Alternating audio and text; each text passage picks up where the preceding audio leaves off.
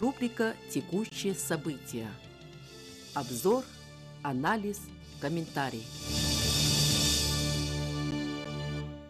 Уважаемые радиослушатели, администрация Тульской области представила в посольстве КНР в России проект китайского автозавода «Великая стена». Соглашение о реализации этого инвестпроекта было подписано еще в мае 2014 года в ходе визита президента России в Китай. Теперь планы предельно близкие к непосредственной реализации, рассказывает министр экономического развития Тульской области Григорий Лаврухин. Для инвесторов, которые принимают решение о реализации своих проектов, Тульская область, корпорация развития представляет набор различных площадок, э, обеспеченных э, инфраструктурой э, для реализации соответствующих проектов.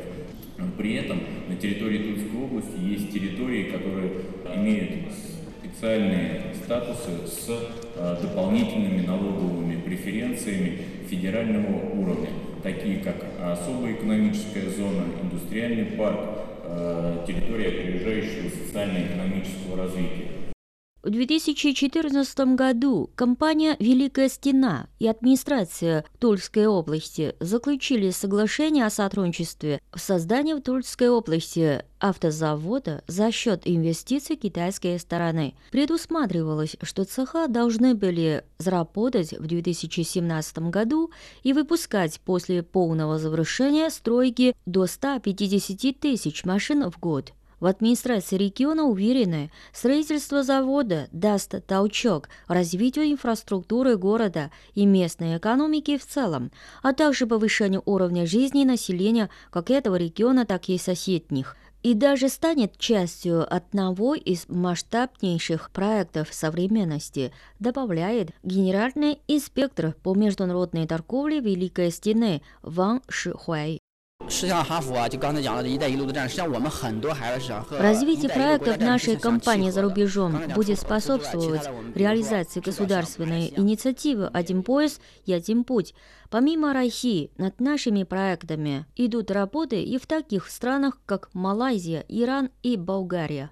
В 2017 году Хавель продал в России 1894 машины – по мнению Ван Шухая, этого хватит, чтобы снабжать не только российский рынок, но и страны СНГ, в первую очередь Белоруссию и Казахстан. Благоприятной платформой для расширения торгово-экономического сотрудничества Тульской области с китайской стороной видит китайскую инициативу «Один пояс и один путь» первый зам губернатора Тульской области Вячеслав Федорищев. Ну, инициатива очень важна. И ни на одной площадке говорилось о том, что Российская Федерация в полном масштабе должна будет участвовать в этой программе. Тульская область, как регион, через который проходят логистические э, маршруты, конечно же, будет важной частью российского участия в этой программе. Федорычев также заявил, что за последние два года сотрудничество Тульской области с Китаем дало замечательные результаты, открывая много новых возможностей.